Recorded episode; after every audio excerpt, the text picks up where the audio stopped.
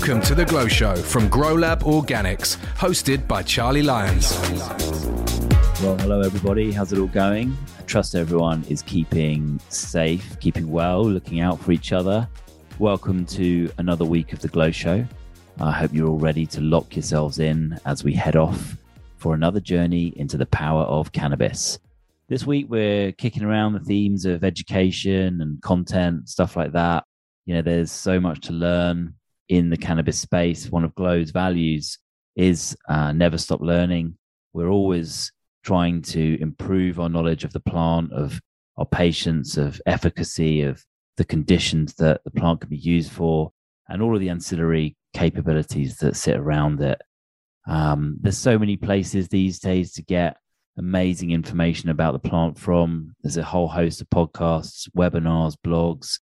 There's more content on social than you can shake a stick at.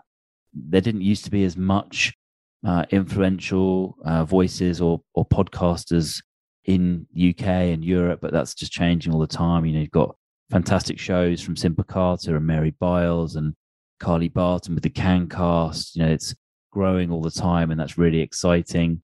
Uh, obviously, we are a fledgling uh, offering into that suite with the Glow Show, and hopefully, you're all enjoying the ride so far. There's some fantastic platforms out there for more comprehensive learning, things like Sativa Learning and Green Flower. There's the pretty sophisticated Ganjier training program, which I know some of you are taking, and that even involves the in person assessments out in California. We've even seen some nice, fun little things popping up from really cool brands like 710 Labs over in the States. They did something recently on their education platform via Instagram, which was really sweet. Um, and then you've obviously got the big stuff like Leafly, which is just you know amazing for a repository of information on all manner of things. Uh, and you know, don't get me started on going down YouTube rabbit holes. And you know, for the more kind of medical side of things over in the British Isles, you've got Leon Barron's PCCN does some fantastic webinars, and Mike Barnes and the MCCS. You know, the list is pretty endless at the moment. There's a whole language of cannabis, uh, which is a theme that is really close to our hearts at Glow and something which we'll continue to explore as we go deeper in our journey week by week. But this leads us nicely into our, our guest for the week. Uh, it's none other than Mr. Anuj Desai. And he's been the host of the Cannabis Conversation, which is his superb show since about 2018. And he does such a great job of, you know, keeping us all up to date with what's going on on the on more of the business side of cannabis from a European perspective. You know, he took a really brave leap to start that a number of years back when things were a lot more formative earlier. Um, you know, and we'll get into some of that when we talk to him. But there's going to be a lot of ground to cover with Anuj. So let's not waste any more time and let's get stuck in welcome to the Glow Show, uh, Anuj. If you could just kick things off with a few of your proudest moments in your cannabis journey so far. Thank you, uh, Charlie. Good to good to be here. Thank you for inviting me on. Yeah, it's a bit weird to be on this side of the mic. Let's say. What was the question again? A bit about me. Uh, so yeah, I'm a uh, I'm a lawyer by trade, uh, mainly in the film and TV space. Actually, it was most of my career, but that all got a bit too corporate for me.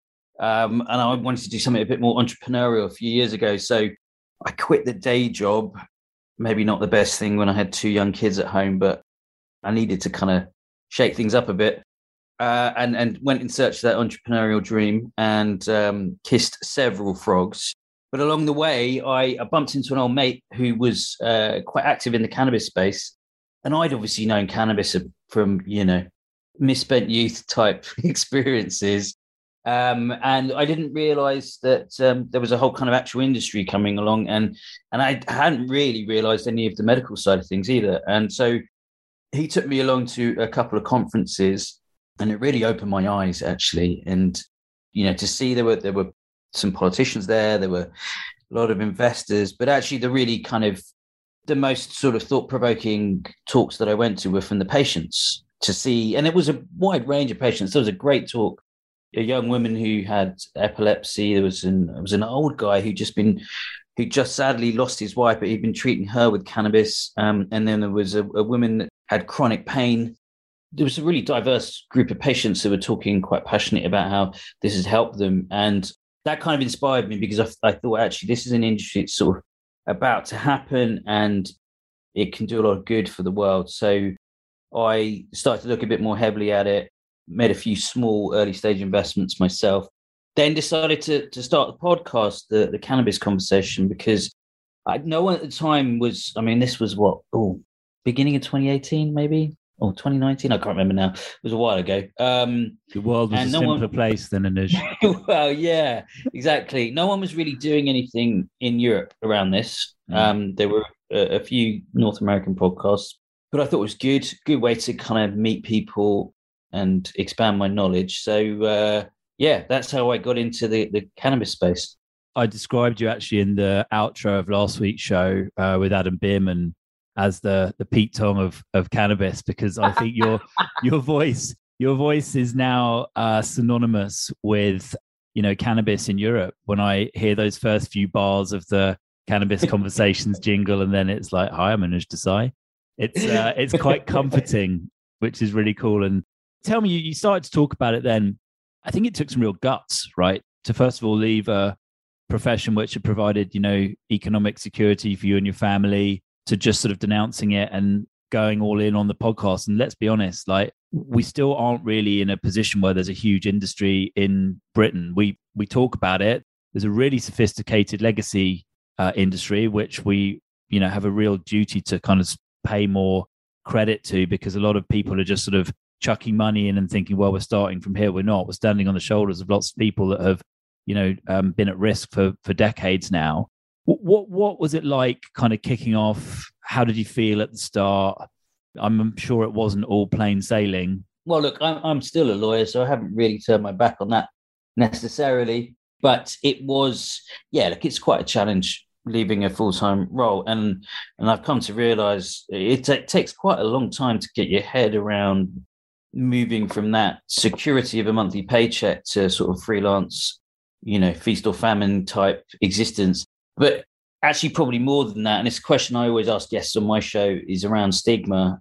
You know, this it wasn't like I was just moving into, I don't know, renewable energy or something. I was moving yeah. into a very controversial area, and you know, I'm I'm Indian by background, and my parents are, are you know are not the most strictest but they're typically indian and and so obviously we're like what the hell are you doing um, I, have got to take this opportunity to do your question to you then, which is what you always ask guests at the end of your show is what did your parents think, Anuj, when you told them that you were going into cannabis?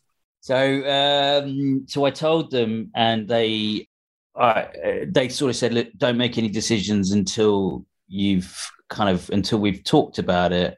And I said, "I said I'm 40 years old. I'm not asking for permission here. I'm telling you what I'm doing, and don't worry, I have thought about it." So, um, and then it's just been studiously ignored ever since. Swept under the rug. Yeah, we have this kind of funny situation where we just don't talk about what I do, which actually works very well because it avoids these awkward conversations. But yeah, no, to, to, to, to go back, yeah, look, it, it was a risk. And, you know, I can't say it's really paid off massively because of where the industry is, but, you know, in, in it's given me a lot in a number of different ways. And actually, it broadened my horizons and you know my perspectives on what I'm capable of and what um what the opportunities out there are for me. So mm. it's been great in that way. It's, it's it, i mean i'm alongside this i've gone through quite a personal development journey too and it's a lot about how we define success.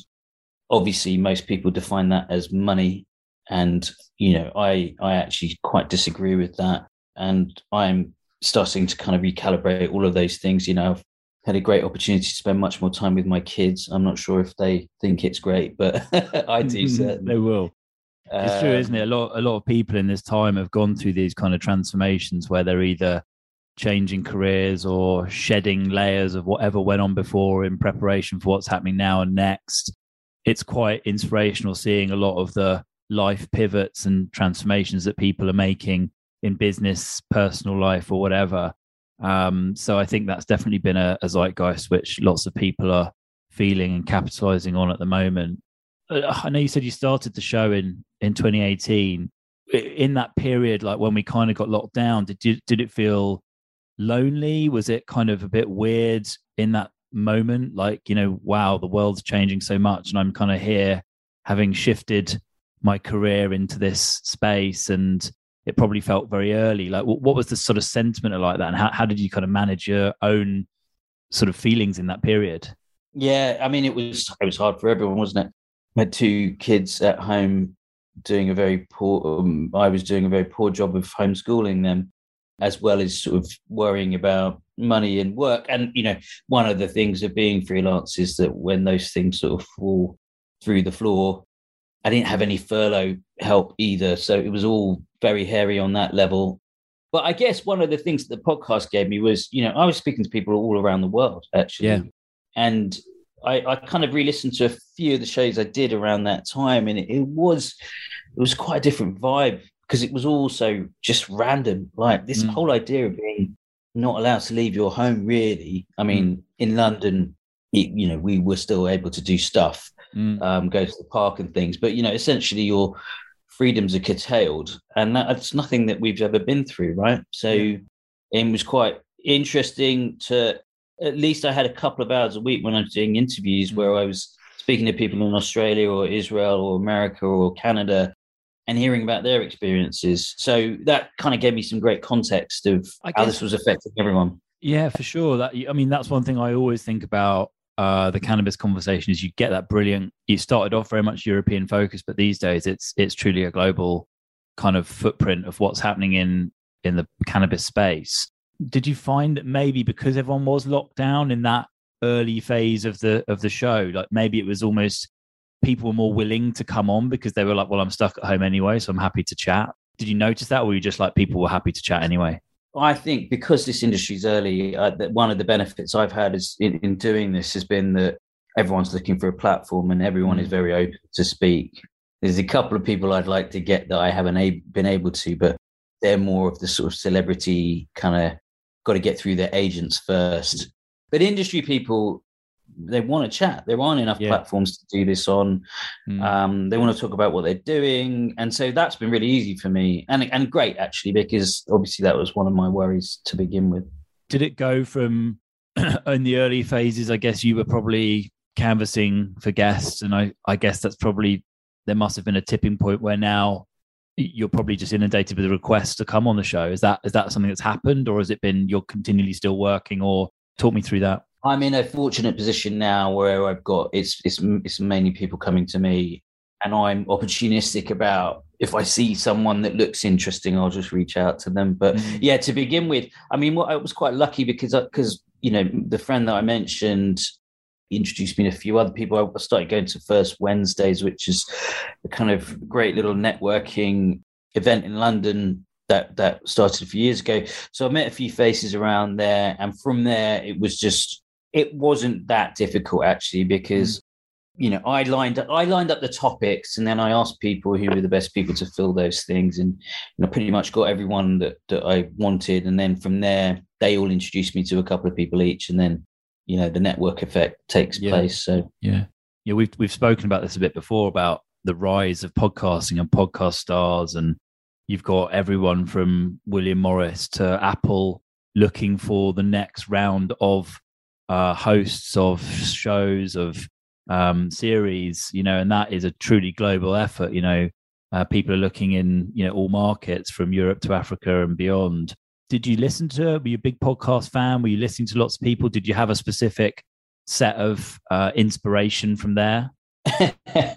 For shame, not really. Actually, well, so I, I listened to Adam Buxton's podcast. Uh, I was always a massive Adam and Joe fan back mm. in the nineties, so I really like Adam. And I used to listen to them when they did it together, and then Adam kind of carried on on his own. And I just really liked his gentle comedic style. So I I listened to him for kind of recreation, and then I also listened to Canna Insider, which I think is still going which is a US kind of business podcast about cannabis.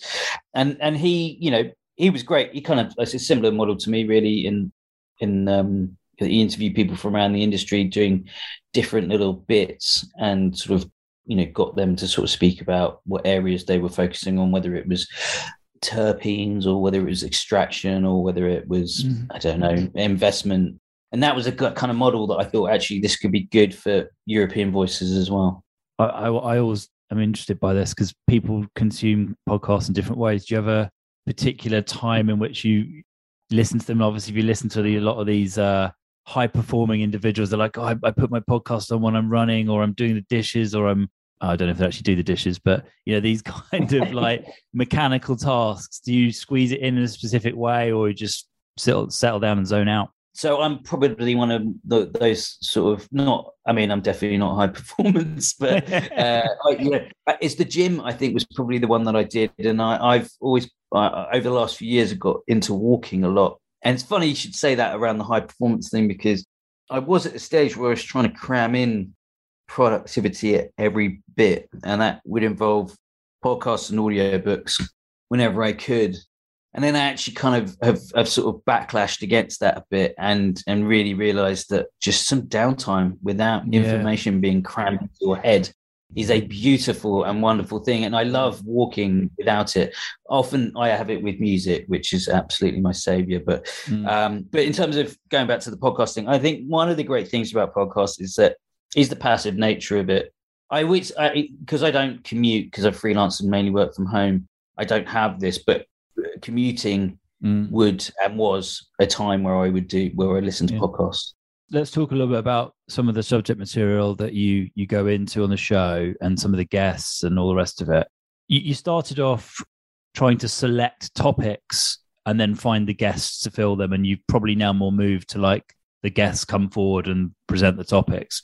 What was your kind of filter or lens for cannabis content selection to start with? I mean, the first 10 episodes, I really wanted to do a kind of 101 on it. What, what is cannabis? What is, what is medical cannabis? Uh, what is CBD? What is hemp? Um, what's the law around this? Mm. You know, I think those ones were relatively easy to kind of plan because because uh, I wanted that to be a good overview. And actually, you know, the, originally the, what I wanted to do is I wanted to teach the whole world about cannabis mm. and what it quickly became apparent was that actually I quite like the industry focus.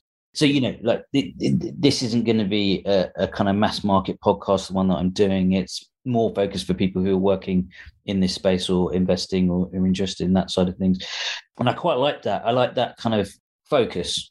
I, I done. I did a few kind of more celebrity type interviews, which I thought would be great for social media, kind mm. of sharing and liking and all that stuff. And candidly, some of the subjects didn't know a huge amount about the topic. And, yeah. and so for me, it was a bit unfulfilling interviewing people that really didn't know anything about cannabis. So it that's what changed my focus to actually yeah. let's just talk to, to industry people.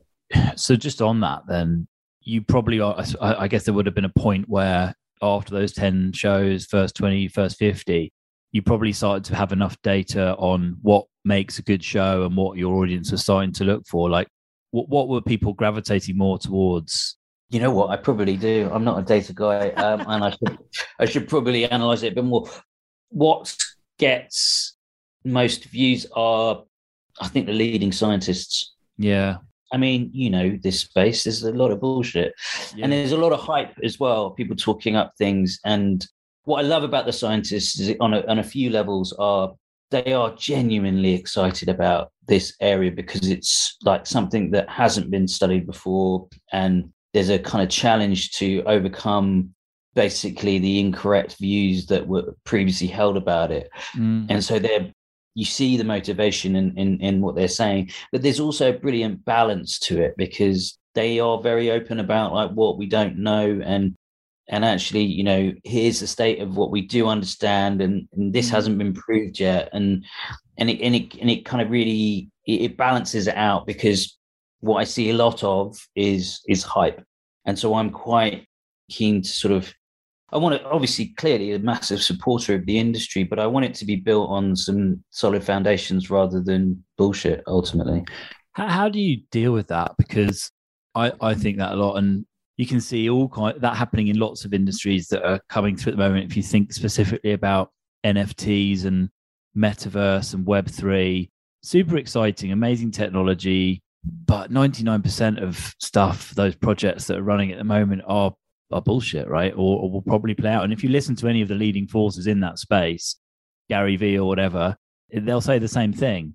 how how do you try to cut through an in in this kind of space because there is so many people like talking stuff up or you know hyping things do you have to screen that when you're finding your guests or do you do you try and challenge it when you're actually because it could i guess it can also happen in an interview right when you're speaking to someone on the show it could be going down something where you're like this is not that you know relevant or interesting or it's bullshit yeah. to say well, look, I don't want to be Jeremy Paxman or like, you know, really combative in my approach. So I kind of gently steer it. But I think fundamentally in the world we have a we have real problems with the truth at the moment. You know, mm. our world leaders are all full of shit and yeah. you know, media is very skewed. And I look at a lot of these IPOs and public markets is is founded on that, pumping this news. You look at Canada, look at all the cannabis companies there. It's just astounding you know, no solid foundations or fundamentals yeah. from a business perspective, just nonsense. Here's how mm. big a facility I can build. And I, and so I see I see this lack of truth in the world, and mm. it annoys me. And with NFTs, you know, look, I'm not an expert because I've stayed away from it, but it seems to me that there's it's kind of the essence of a lot of what's going on in the world, where people basically think they can get rich without really having to do much and the, and and everyone's kind of acknowledging that these things these are largely bullshit mm. but because there's an interest in them everyone's like quite happy to sort of ignore that and and kind of co-opt it in whatever way which adds to my cynicism and my kind of yeah. old man perspective on it so how do i combat that i don't you know i, I want to offer some balance it's funny because I've just recorded a panel about psychedelics, and, and psychedelics is a super interesting one because mm a lot of people in cannabis are also very interested in that space, and you know, a lot of similar investors in in all this, and mm. and and that looks like it's also suffering from you know I, I, think cannabis lots of people think cannabis can cure everything it can't mm. and psychedelics similarly uh, you know everyone thinks everyone's going to be taking psychedelics and it's going to sort their mind out and then, and then it's not right mm. you know these are these are very powerful things and it, and all of this is much more nuanced than the hype merchants want it want them to be. Mm. That's the bit that I want to tease out. I want to I want to promote the positives, but also acknowledge the limitations. You know, when you get like the Daily Mail writing about ketamine and MDMA being the solution to the mental health bill the world have got, you know, there's a lot of bullshit out there, right? So yeah, yeah I think finding the truth is is important. And again, I think that is where shows like the cannabis conversation obviously help present that balanced view where for people that want to understand more and learn in, in a way which is based on facts, they can pick out so. what they need from that. So no, I, th- I think uh, again, and I think what the show does, it plays a really important role at the moment in finding that truth because like you say there is a lot of stuff out there which is which is nonsense when you when you're looking in the in the different media outlets what do you we talked a little bit about the frustrations and you know we we obviously feel this as well i think a lot of people in the uk britain uh, europe maybe more broadly feel, feel the pain as well of the speed of which things are happening. Should we just talk a little bit about that? Maybe from a from you know you've got this very broad view of speaking to people in lots of different markets. You know, we often say Australia is quite a good place for the UK to be looking at the moment because we've got a very similar medical setup, healthcare setup, and they're a couple of years ahead of us and seem to be kind of booming quite well. What do you think are some of the problems with the UK at the moment in terms of a proper cannabis industry, where there are there's genuine job creation and people can you know actually have a, a genuine career. Give a view on on why why things are so slow at the moment. Well i mean if we're talking about from a cannabis perspective it's medical right? I think we can kind of park recreational. I think our government yeah. is definitely on the small and big c conservative side of things. So they are not going to be a forerunner in that by any stretch of the imagination five years, ten years for recreational for adult use. Yeah. No. yeah. ten. It's one of those, isn't it? Like tomorrow they could go, yeah, we're all good, and then, or it could be no. I mean, that, this is the only thing that, I, as I always say, you know, the, this the, this Tory government have, you know, they they, they don't mind completely U-turning and pretending that they didn't say something True. in a heartbeat. So, you know, if Germany legalized it properly and it was working, I'm pretty sure they would change their tune and find a way to to do that. So, mm-hmm. you know, their lack of consistency is probably mm-hmm. uh, maybe a good thing in this space. Do, but just do you think Germany will go this year or next? Uh, so I did a, I did a panel on this before Christmas, and and everyone there sort of said two to four years, and I I tend to agree. Germany are now uh, have a big energy crisis with this mm. war going on. Um, I cannot see cannabis being a remote priority when yeah. when matched up against that and post COVID. And the reason I also say that is that these things, it's essential that Germany gets it right. And and then they're going to get it. They're not going to get it perfectly right, but they need to really think about the regulations around this because all of the naysayers will jump on any negatives that come out of this if you're you know if it's not planned properly and and kids start getting it or whatever it is you know everyone's going to be on it. So they need to get it right for the rest of europe in one of those things of... as well isn't it where anything that goes wrong as you say and, and things will because it's frontier stuff. It's just like the weight of the world will come crashing down to just basically oh we told you so and blah blah blah yeah. So what I would imagine is they'll roll it out very restrictively and kind of you know piecemeal mm. to make sure that they don't you know to make as few as make mistakes as possible. When we're talking about the UK, back to the UK, yeah. um, if you focus on medical, I think again, I think our medical uh, sort of establishment are perhaps a little bit more conservative than others, and probably for good reason. You know, it's probably one of the most well respected sort of systems in terms of you know uh, research and, and excellence in that space we need to convince them and they aren't convinced. And i think that needs more r&d and data and research done in the uk you know I, I don't really understand the ins and outs of why they don't really you know accept research from other countries but th- it is what it is. I think we need more research here. And what i see is and not just here but all over the world. I speak to frequently speak to people who are still just focused on production, mm. who who are just sort of telling me about how much cannabis they can produce. I mean, that's just the wrong focus as far as I'm concerned, because there's way too much cannabis being produced. Yeah. And what we should really be focusing on is the research to prove the efficacy of what, what this plant is doing, or if you're talking about specific cannabinoids, actually developing a body of, of evidence to show that it does this for specific conditions rather than this kind of very open approach of the plant it can cure everything. Yeah. Because that doesn't really convince a lot of people that are in power. What what do you think's exciting on the on the you know we obviously were talking about the speed which is a is a frustration. I think there's some other frustrations as well, which we'll maybe talk about as, as well. But rather than stay on a sort of more negative vibe, what what do you think is exciting about the plant and cannabis and the industry as a whole? And talk as broadly as you you want on that. I mean, I, I do think the research that, that that some people are doing is is very exciting. It's going to take a bit of time, but you know, there's some great stuff going on in Israel around cancer research and and not just Israel, but lots of places. But they they seem to be leading. So I do think there's some great research going on. I just think you know that that's quite a long process um, industrial hemp also really excites me actually, um, and and possibly a bit more whether it's plant protein through the seeds as well as the sort of materials. You know, it's got grey, green credentials uh, in every aspect. I think it has some PR issues similar to, to cannabis, but if you sort of make people realize it's not anything to do with the drug side of things, and then also get over the sort of 1970s stigma hippie stigma of, of, of, hemp, I think it becomes a lot easier to talk about and it really fits much better on the ESG agenda with mm. a lot of investors and corporates. It is falling away. It could fall away a bit faster for my liking, but do, do you feel that or do you think there's still the stigma is what's slowing it down a lot? Yeah, I think it is. I think, you know, there's a lot of a lot of my friends, really simply, a lot of my friends wouldn't follow my page on LinkedIn, for example, the cannabis conversation, because they'd be worried what it looks like. Really? Well, I mean, um, it's interesting. You know, I, uh, when we did uh, Paul Rosen on the on the show at the start of this season, like I remember he talked about his sort of you know from the origins of the the industry forming in Canada, where he was there right at the start. He has his sort of dinner party analogy, where at the start of his time in cannabis, he would just sort of would skirt the subject of what he does, a bit like you with your parents. Uh, it was like an unsaid thing, and then by the end, when he was talking about cannabis, it was like, uh, oh right, well, you know, it was totally no big deal. And it's like, well, what else are you doing? He's like, well, also psychedelics. They're like, oh right, that's interesting.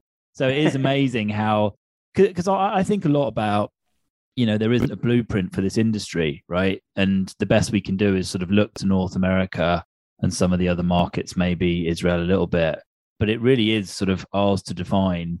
It amazes me still that there is this stigma of a plant which grows out the ground which can be used for so many things which are positive for humanity and the environment you know?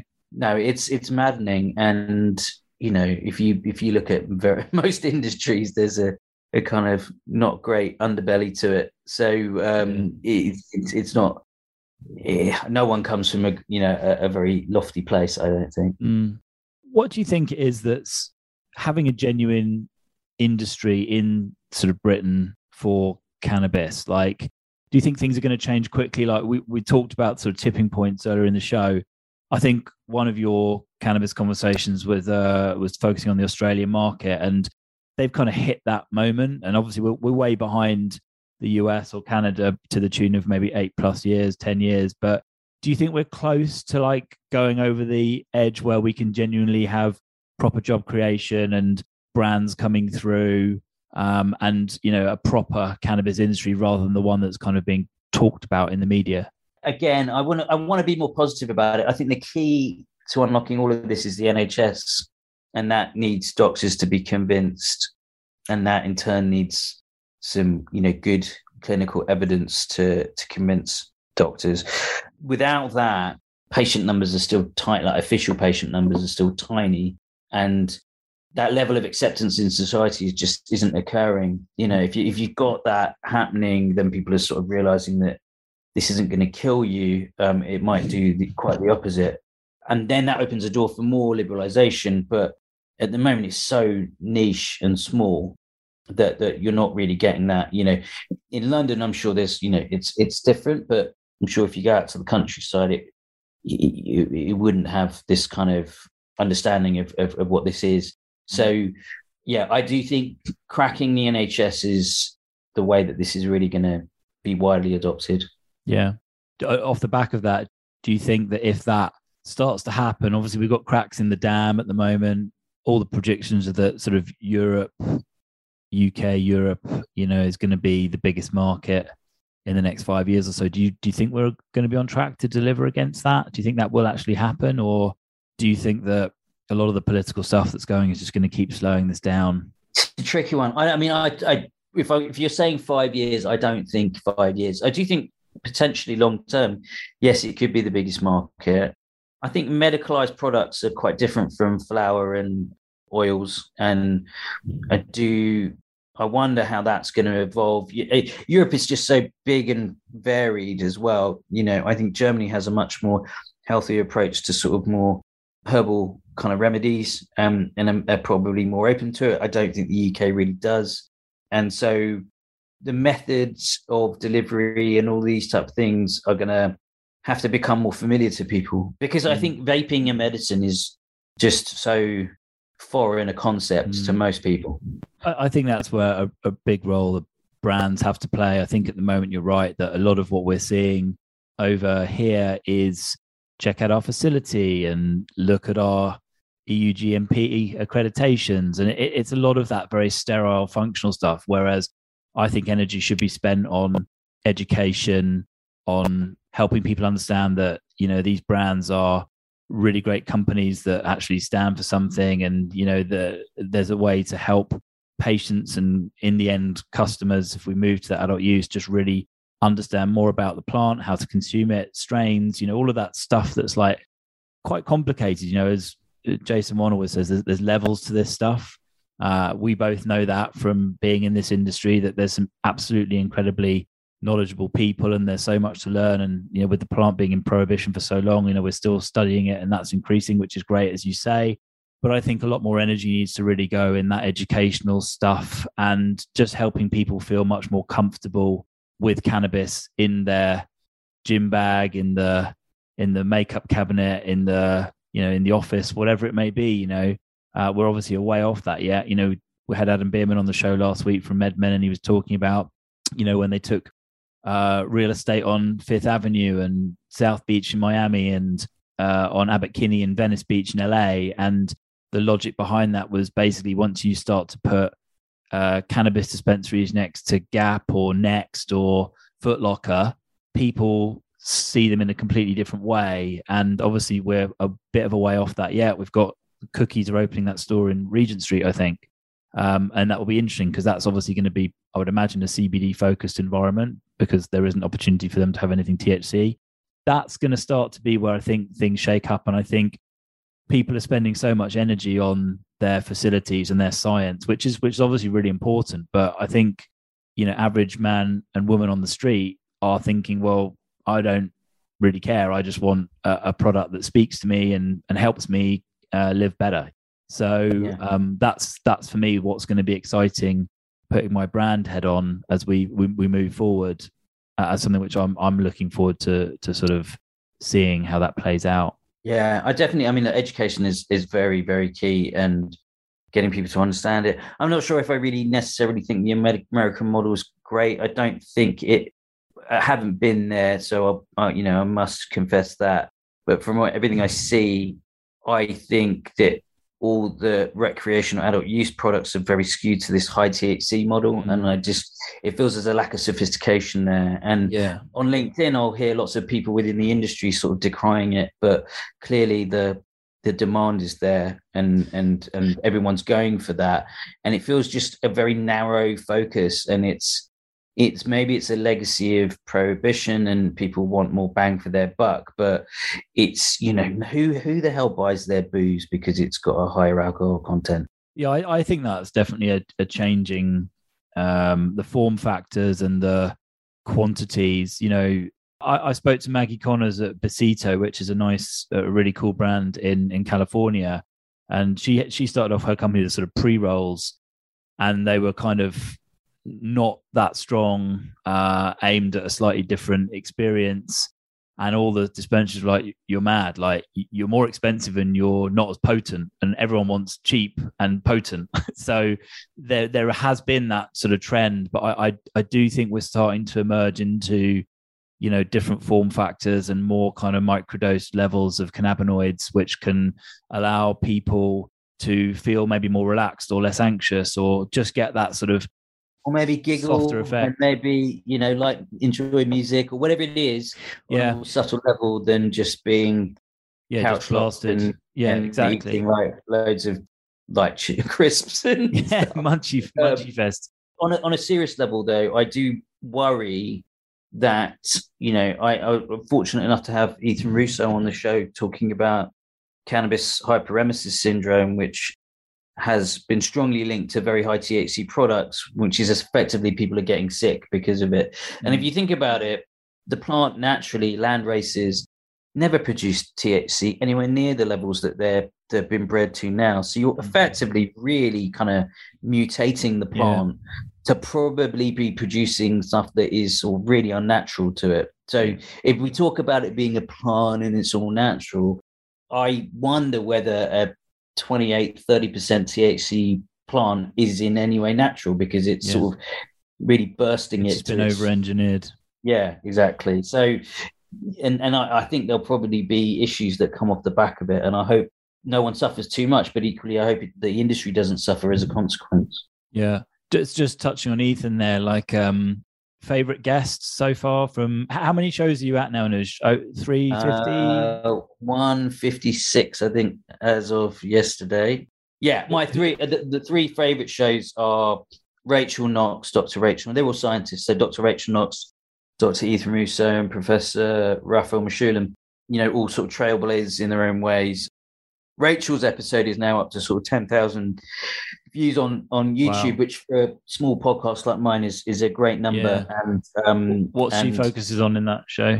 So it, it's about the endocannabinoid system. Is she just yeah. she just I mean she explains it in such a nice way, and mm. and it's a really nice way of talking about the whole plant as well. In that you might have the specific cannabinoids that are maybe doing the, the real work. So, for example, CBD or THC, they bind to the receptor, but all of the other parts of the plant work, do their own little bits of magic in breaking it mm. down as soon as it's used its effect uh, and they get it out of your system in the most sort of efficient way. And I love that mm. as a kind of real great metaphor for how the entourage effect works. And so yeah, no, that, that kind of I can kind of understand why that's the that's one of the most popular ones. Yeah, and the other the other two, you've had them on a couple of times, haven't you?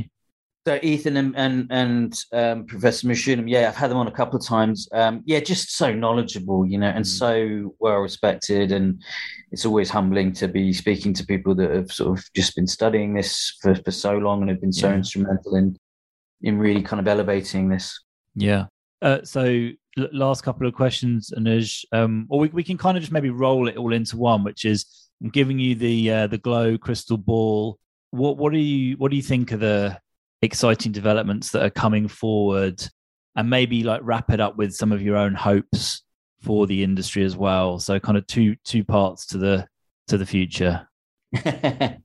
Um i mean look generally i think you know i'm not going to go into specifics. My hopes are more around just less stigma around this plant i mean anyone that's sort of read the history of drug prohibition as, as a wider topic, but specifically cannabis, knows the roots are inherently people control, racism, and just general unfairness um, and, and sort of protection of vested interests. So I think we really need to challenge all of these things in, and in relation to some of the things that we widely tolerate, like alcohol, for example. And don't get me wrong, I'm a fan of alcohol too, but you know, we we recognize that that things like that have a positive and a negative, and we should definitely have that approach to to cannabis. So I look I look forward to to less stigma, which I think can be brought around by a, a sort of more wider acceptance of plant medicine, and I think this is a real challenge to the Western pharmaceutical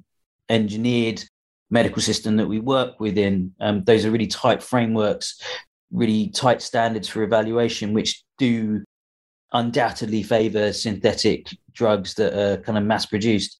And and again, I I think we need to have a healthier respect for for plants and their role in the history of medicine. Um, so mm. again, I hope that comes to the fore, and I think that people are starting to to feel that a lot more. Mm. Um, the general trend towards natural products, and you know uh, whether they be kind of uh, ingestible or not.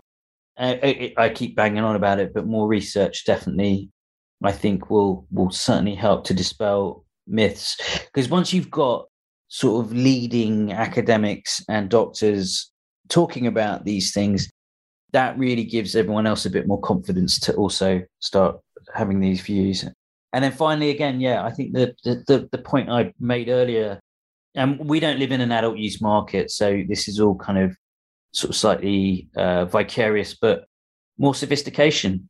Mm. I, I think on the adult use side, I would like it to kind of develop into much more of a wine market in that respect. Yeah. You know, there are many different wines that do different things for different occasions. Mm. It isn't about just getting heavily drunk. Mm. And I think when you start to add these things, that will actually also expand the market because you'll get the sort of light beer version of cannabis mm. that lets you know young young guys and young women who probably weren't interested in it that's a, a kind of entrance to them to have a look at this yeah. and uh, and maybe have an alternative experience to drinking and and all the rest of it rather than you lots of people are put off by in the UK by you know what is sort of uh, colloquially known as skunk because they've just seen it basically knock people out and mm. and they're like i don't want to go anywhere near that that doesn't look appealing in any way mm. and i can understand that but the, the reality is there's so much more to this plant than that very yeah. small window and so the sophistication i look forward to where there's just a number of different products that do sort of different things different occasions and mm. and you can get involved in different yeah. ways yeah i think the sooner we can get to that the better for everyone really that'd be great and it's just I got a couple of last questions, just just more back back to you and and everything you're doing. I know you've been broadening out from just the podcast with Canverse and uh, some other strings to the to the bow. Like, tell me about what you're doing with that and what you're kind of focusing on for the next sort of twelve months.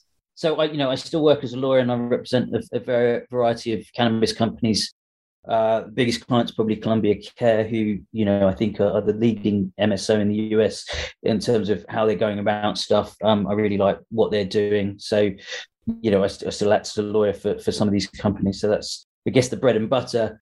uh, alongside that, we do some strategic consultancy. So we're basically helping companies expand into Europe and um, working with you know more North American companies that are sort of looking at things on this side of the pond, whether it be raising investment or sort of more strategic work. So those are the two main bits of focus. Yeah, continuing with the podcast and and and actually I've I've done a few more panels recently, and I actually really enjoy those. Um, yeah, nice. So more of those. What what who who are the who are the wish list guests that you're trying to get on then? you can make them a uh, complete fantasy because you know if they come off, then you you know you're a genius, and if they don't, it's just a fantasy. Yeah, uh, I really wanted to to to get B-Real on the show. Yeah, you know, well, that'd be amazing. I'm a teenager of the '90s, so uh, same. Cypress Hill would definitely yeah sum it all up for me. Um, have you tr- so, have you tried? Have you got close? Tr- I don't think I could afford his fees. He's oh man, really? Pretty punchy. But maybe, maybe let's see. I've, I've spoken yeah. to these people a couple of times, so let's see. But yeah, that would be cool. Seth Rogen would be a good one, I think. Yeah. Um, on the on a kind of celebrity tip. But yeah. everyone else is, you know, it, it, I've been quite lucky in, in, in getting the people that I've got, and I feel I've got a, a good spread of people. So um, I might revisit some of the some yeah. of the guests. I should get Rachel on again. Actually, I think that'd yeah, be that'd be cool. Well, Anuj, uh, as I say, like I think just from from us at Glow and from you know many people in the industry, I think your show and everything you're doing plays a really really important role. I mean, obviously, there's a whole spectrum of cannabis content and opinion out there, ranging from you know simple stuff more on one end, and Mary Biles very focused on the patients. But I think from your perspective, delivering what you do on a weekly basis with so much high quality content on that kind of the business of cannabis. Think it's invaluable as this industry grows. And, you know, I think you did take an incredible gamble those years back and, you know, you've stuck with it. And, um, you know, we always enjoy listening. And as I say, it's the, the comforting voice after those first, first jingles on the, on the show that always gets me. So keep doing what you're doing. And we really appreciate you coming on the show. And I'm sure I'll see you soon. Appreciate it. Sorry. Thank you, mate. Such a legend, isn't he? One of the nicest men you will meet in cannabis or any industry for that matter. I always find it fascinating to talk to Anuj because he covers so much ground on the cannabis conversation uh, across such a mix of topics with such colorful guests that he always has an anecdote or 10 up his sleeve, which hopefully came through in that discussion. And uh, I'm sure we'll hear from him again soon. And fingers crossed he gets that elusive interview with B-Real from Cypress Hill. So, over the next couple of shows, we're keeping things focused on the UK and Europe with some of the most influential leaders in cannabis. Uh, coming up, we're going to have uh, the wonderful Hannah Deacon, Professor Mike Barnes, Dr. Leon Barron. I mean, the knowledge among those three alone could power the next 10 Glow Show episodes. So there's going to be a hell of a lot to pack in. Uh, all I can ask is that I hope that you'll all join me. Uh, but in the meantime, stay safe, stay well, and I'll see you in the future.